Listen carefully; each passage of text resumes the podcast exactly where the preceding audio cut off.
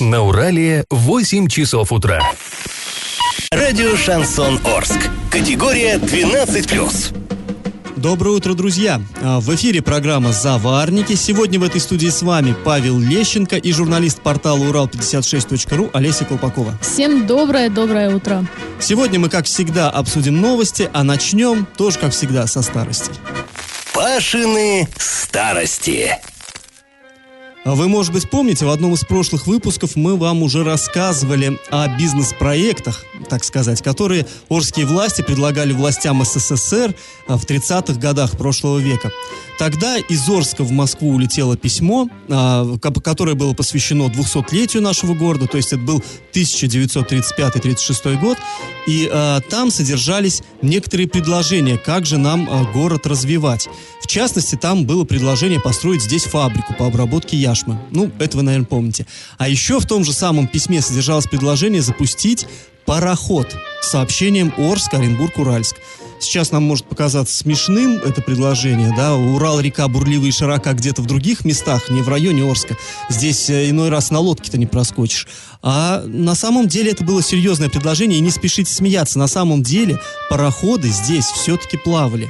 Ну, точнее, не плавали, а ходили. Моряки не любят слово плавали. И не пароходы, а всего один пароход и всего один сезон. Но факт был. Пароход здесь ходил, курсировал. Небольшое судно, которое принадлежало пароходству Лохно, прибыло из Уральска в Оренбург. Там выгрузило груз пшеницы, пассажиров.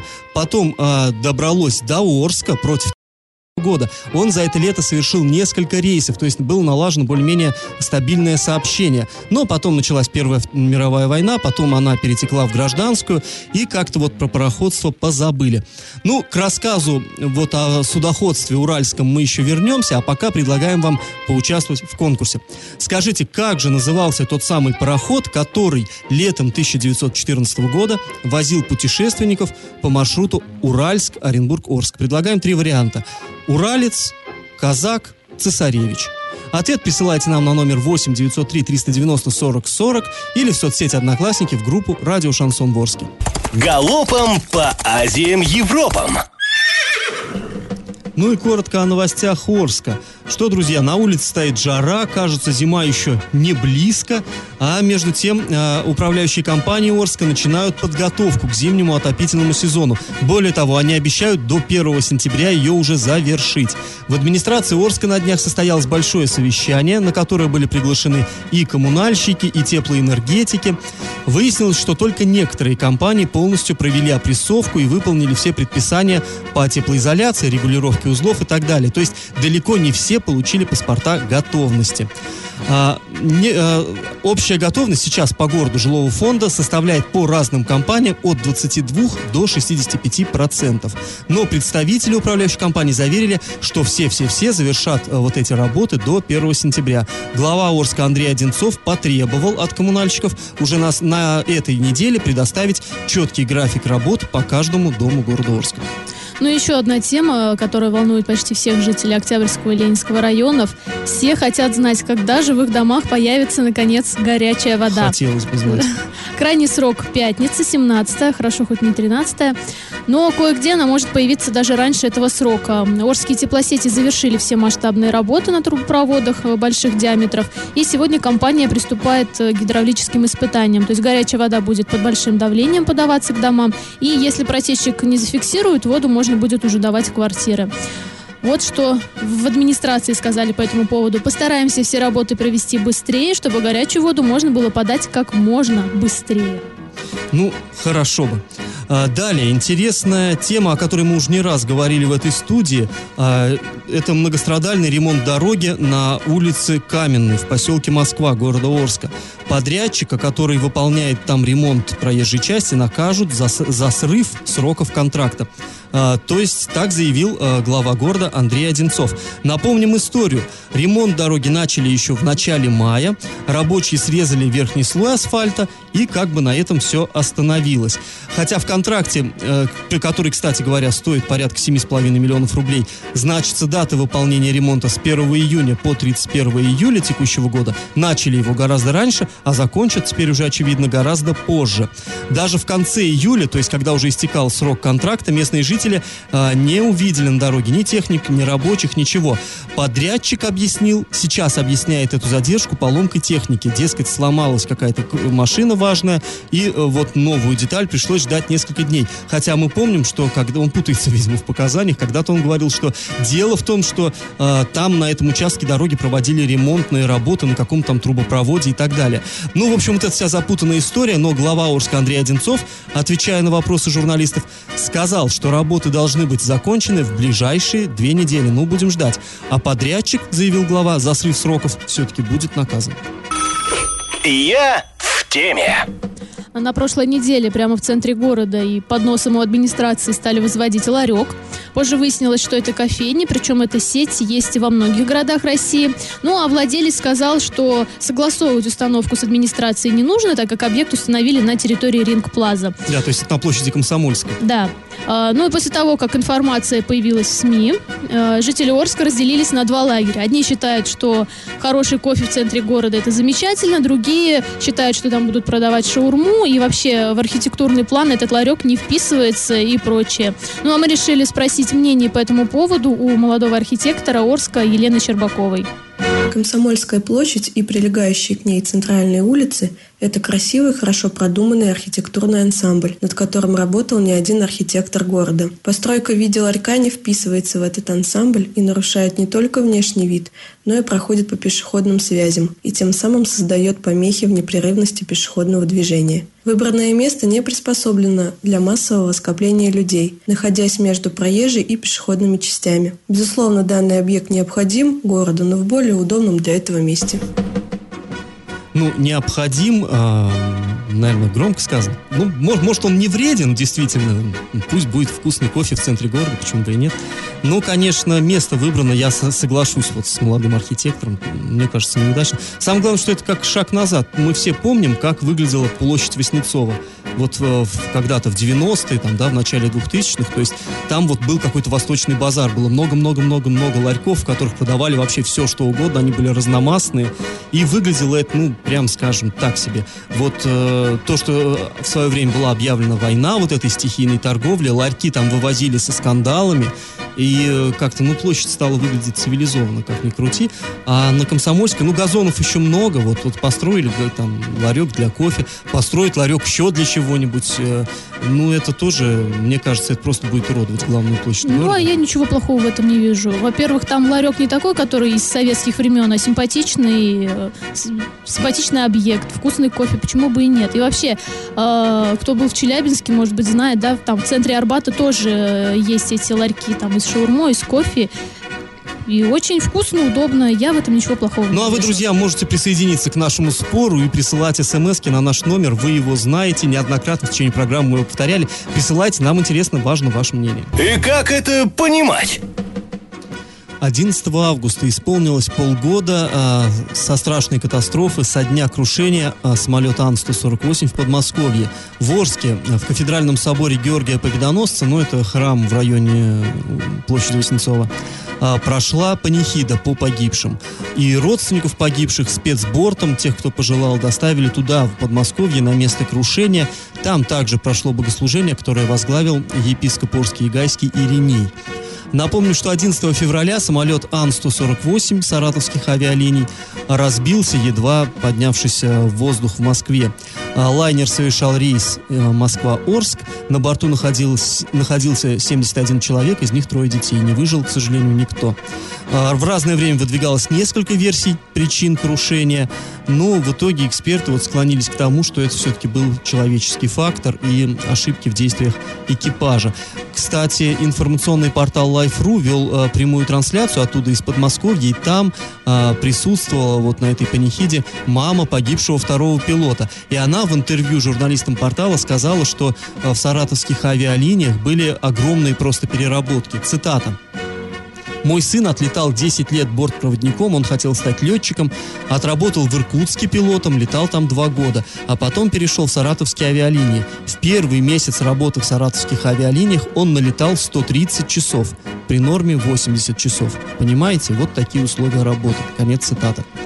А, ну, это, конечно, все имело трагичные последствия. Кроме того, экспертиза тел погибших тоже затягивается. Спустя полгода похоронили только несколько погибших в катастрофе. Продолжается идентификация останков. И в той же трансляции, тому же каналу Life.ru, одна из родственниц погибших рассказала, что похоронить э, найденные останки своих родных они, вероятно, смогут осенью, где-то в октябре-ноябре 2018 года. Пашины старости. Ну а мы возвращаемся к теме, которую начали э, уже про судоходство по реке Урал. Вот этот вопрос не давал покоя местным жителям очень давно. Хотелось как-то использовать водную артерию, чтобы доставлять грузы подешевле и самим передвигаться с большим комфортом. Известно, например, что купец Михаил Микиньков, э, местный оренбургский, который испытывал затруднения с доставкой товара пешим путем, еще в 1850 году предлагал губернатору Николаю Крыжановскому пустить пароходы по Уралу, но только при условии, что ему предоставят монополию на перевозки. Вот что он писал, э, мы процитируем Цитируем. Река Урал по течению от города Нижнеуральска до Орска и выше к Верховьям считается до сего времени несудоходную. Предвидя возможность учредить пароходно-буксир, э, движение по Уралу в обозначенном выше участке, я не остановился бы даже перед такими затратами, лишь бы иметь гарантию в том, что другие не воспользуются плодами моих успехов. Поэтому я желал бы получить привилегию на 12 лет на исключительное право пароходства по реке Урал. При получении привилегии я обязуюсь привести исследование реки, очистить ее дно, а если окажется нужным, сделать другие приспособления и учредить пароходное движение в течение двух лет. Ну, то есть, понятно, купец хотел, он э, проведет масштабные работы, да, там углубит э, русло реки и так далее, но, конечно, он хотел, чтобы эти деньги, так сказать, отбились и хотел получить монополию, чтобы никто другой там не плавал. Но губернатор на это письмо ответил отказом, потому что проект ему показался сомнительным и чреватым э, коммерческими злоупотреблениями. Спустя 20 лет, в 70-х, в 1870-х годах, этот же проект попытались осуществить братья Ванюшины, тоже были богатые купцы, и они даже пустили по Уралу пароход, но тут другая возникла про проблема, помеха, местные казаки. Казаки считали, что вот эти пароходы, они грохочут, плывут, дымят, там, чадят и так далее, и вот это использование таких монстров нанесет вред рыболовству, а тогда Урал был просто сказочно богат рыбой, казаки добывали тут громадных осетров, отправляли в Питер к императорскому столу. В общем, нормальное регулярное судоходство наладить тогда так и не удалось. И только в 1914 году было совершено несколько рейсов, как мы уже говорили, Уральск, Орск. А, кстати, напоминаем про конкурс. Как назывался пароход, который осуществлял эти рейсы? Варианты «Уралец», казак или цесаревич.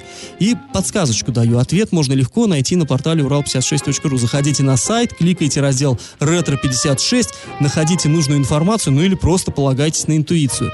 Так или иначе, присылайте нам на номер 8903 390 40 40 свои ответы. Можете писать в группе «Радио Шансон Ворске» в соцсети «Одноклассники». Галопом по Азиям Европам! Вчера в Оренбурге состоялся футбольный праздник. 12 а, августа в матче третьего тура чемпионата России по футболу футбольный клуб Оренбург на домашнем поле победил футбольный клуб Локомотив со счетом 1-0. Победил, ну просто поймите, никого попало, действующего чемпиона. Локомотив сейчас является чемпионом страны. А зрителями этого матча стали около 7 тысяч человек. За Оренбург болели такие известные люди, как а, губернатор Юрий Берг, спикер а, ЗАГСОБа Сергей Грачев и прочие. Футболистов «Локомотива» приехали поддержать верные фанаты, около 300 болельщиков. В общем, дерби вышло что надо. После вот этого матча, после этой победы блистательной, Оренбург переместился в турнирной таблице на второе место. То есть год назад никто и думать не мог, что может э, провинциальный клуб Оренбург попасть вообще э, на такой уровень, а тут он громит одного мощного соперника за другим. Ну, сейчас, после трех матчей, в активе оренбуржцев уже целых 6 очков. Следующий матч футбольный клуб Оренбург проведет в пятницу, 17 августа в Махачкале против местного клуба Анжи. Ну и стоит, наверное, заметить, да, что за Локомотив играл Смолов. И... Да, Смолов не, Смолов не смог переломить ситуацию, как он не смог этого сделать в сборной России. Так, а теперь к зарплатам в нашем регионе и к праздникам. Накануне отмечался День строителя. И по этому случаю аналитики HeadHunter выяснили, сколько в Оренбургской области получают строители и насколько высока конкуренция в этой сфере. Оказывается, а, строители в нашем регионе получают почти 50 тысяч рублей. А, больше всего строителей требуется в Оренбурге и Орске, это 60%, а меньше всего вакансий в Бугуруслане, Новотроицке и Бузулуке. Я в теме. В Ленинском районном суде Оренбурга прошло заседание суда, на котором избрали меру пресечения э, заместителю главы города Оренбурга Геннадию Борисову. Напомним, его обвиняют в получении взятки. Суд назначил меру пресечения в виде ареста. В СИЗО Борисов будет находиться до 8 октября 2018 года. В чем же он обвиняется? По версии следствия, 8 августа Геннадий Борисов получил взятку в размере 2 миллионов рублей от гендиректора компании «Уксинвест» Александра Ершова. Это произошло на улице Салмышской в областном центре. После передачи денежных средств он был задержан сотрудниками полиции. Появилось в сети э, такое динамичное видео вот этого задержания. Все это можно посмотреть. А, мы созвонились с нашим коллегой оренбургским Андреем Локомотивом, который рассказал о том, что происходило в зале суда. А, по словам Андрея, Геннадий Борисов выглядел, ну, вполне таким невозмутимым. А, впрочем, как Андрей говорит, он вообще человек не очень эмоциональный и всегда славился таким, в общем-то, что называется, покер-фейс, он всегда хранит ну, эмоции. На видео видно было, когда его задерживают, то есть у него ноль эмоций, как будто так и должно было быть. Да, и в суде он особенно-то не переживал, хотя его защита настаивала на том, что его можно поместить под домашний арест, ну, как всегда, аргументы одни и те же у защиты, а э, обвинение, то есть следствие, простите, э, требовало э, оставить его в СИЗО, потому что он может повлиять на свидетелей, может э, там затруднить э, сбор улик и так далее, уничтожить какие-то улики.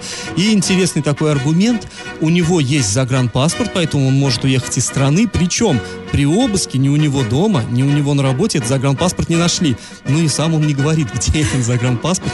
И поэтому как бы такой вот риск, по мнению следствий, э, есть, что он сбежит куда-то за границу. А, ну, тут интересно еще и то, что... А, кстати, когда его спросили, ну, а как, собственно, в вашей машине оказались-то деньги? То есть вы отрицаете свою вину, куда, откуда деньги? он э, сказал, что ну так сложились обстоятельства. И, дескать, а, исчерпывающее объяснение он дал следователю. То есть в суде не прозвучало. А вот интересно было бы услышать эту версию. Вот мне интересно, как может в машине оказаться 2 миллиона рублей? Вот я бы не против, чтобы в моей машине тоже оказалось 2 миллиона рублей. Что-то не получается никак. Ну там просто пакет был из одного из книжных магазинов. Ну, наверное, вместо книг, может быть, как-то вот... Где-то раздали, Где-то раз, раздавали, да. Ну да, наверное. Ну ладно, это все, конечно, так, шутки-прибаутки, дело серьезное. Э, и а, тут на, на надо заметить, еще оренбургские СМИ обратили на что внимание. Э, сра- э, сразу после вот этого дела после ареста зам главы, сам глава ушел на больничный. При этом он успел дать положительные характеристики Геннадию Борисову, которые были озвучены в суде. Сам Евгений Арапов сейчас, кстати, у него был вот день рождения на днях.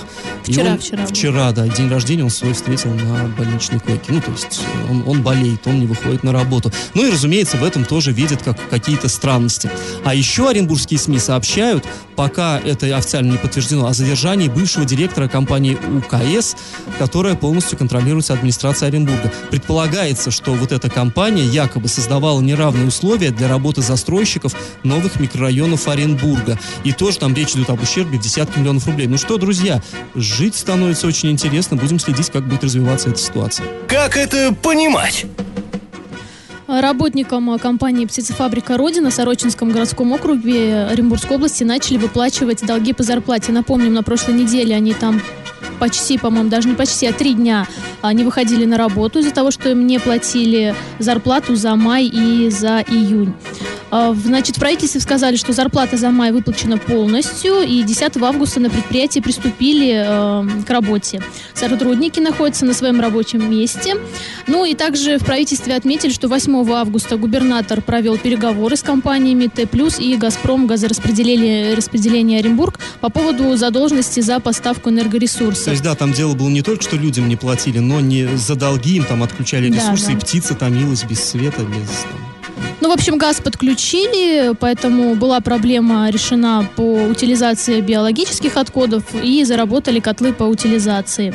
Вот. Э, э, электроснабжение им тоже не отключали, но напомню, кстати, что нам они в комментариях в Т+, сказали, что заключили с ними соглашение, и до 13 августа, то есть это у нас сегодня, сегодня да, там должны погасить э, задолженность.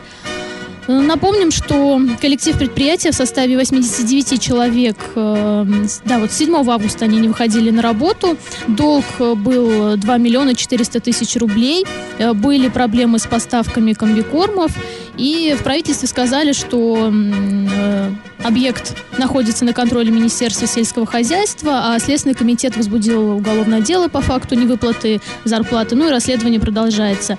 Причем, кстати, добавлю, вот в пятницу мы созванивались с э, представителями администрации Сорочинского городского округа, и тогда он сказал, что им за май выплатили не полностью, а порядка 300 тысяч рублей. И вот если посчитать, там 89 человек бастовали, то есть что им там по 3 тысячи рублей выплатили, ну тоже как-то странно. Ну, я А думаю, зарплаты невеликие на этом предприятии, но в любом случае, конечно, мы рады, что дело сдвинулось с мертвой точки, и что люди стали получать зарплату, а птицы стали получать корм. Это тоже важно. Потому, не потому, что мы очень любим птиц, а потому что это, это развитие предприятия, то есть не будет производства, то не будет никакой прибыли. То есть есть надежда, что все-таки предприятие заработает как надо. Новость. В Орске четверо несовершеннолетних осуждены за совершение кражи группы лиц по предварительному сговору с незаконным проникновением в помещение. Ну, в общем-то, стандартный обычный случай, таких, к сожалению, довольно много, но курьез заключается в том, что ребятки сами-то даже не поняли, что именно они украли. Дело в том, что в поселке Степной или Гудрон Орска а, закрылся сетевой магазин. Весь товар из него уже вывезли, но вот э, помещение оказалось так неохраняемым, и подростков четверых это привлекло. Они решили забраться в магазин, там поискать чего-нибудь ценного, дождались сумерек, двое парней постарше залезли внутрь, там уже была дверь запасного входа, уже кем-то там она подломана. Они залезли внутрь, а двое младших остались снаружи наблюдать, ну, понимаем, да, чтобы никто не застал их там. В общем, шарили-шарили и нашли там по мелочи компьютерную технику, кассовую, электрический чайник прихватили, а главное, схватили какую-то непонятную вещь. Они не поняли, что это такое, а оказалось, что это дико дорогая штука, и самое дорогое из украденного. Это блок мониторинга данных с разных типов датчиков и контроллеров. Э, в общем, все это потянуло на 104 тысячи рублей. То есть такая-то солидный куш, но вот они даже не, не- не поняли и тем более не смогли распорядиться. Ну, часть добытого преступным путем э, ребята успели сдать в ломбард, часть хранили у одного из них дома. В итоге приговором суда всем четверым э, было назначено одинаковое наказание по 60 часов обязательных работ. Раздача лещей. Ну что ж, а у нас прошло время подводить итоги. В начале программы мы спрашивали, как же назывался пароход, который летом 14 года, 1914 года, возил путешественников по маршруту Уральск-Оренбург-Орск. Друзья, пароход назывался «Уралец», ну, в честь уральских э, казаков. Кстати, э, многие, наверное, помнят, были в нашем детстве такие велосипеды. Был большой велосипед взрослый «Урал», а для подростков был велосипед «Уралец». А еще вот мне так э, воспоминания нахлынули, был пылесос «Уралец». И вот пока не пропылесосишь, гулять не пойдешь. Такие вот воспоминания. Ну да ладно. Победителем, Олеся, кто у нас становится сегодня? Победителем у нас становится Юлия. Ее номер телефона заканчивается на 6926. И Юлия получает 50 рублей на баланс мобильника, ну а остальные получают утешительный приз, им в подарок звучит песня, а мы с вами прощаемся. Этот час вы провели с нами, с Олесей Колпаковой. И Павлом Лещенко. Пока, до завтра.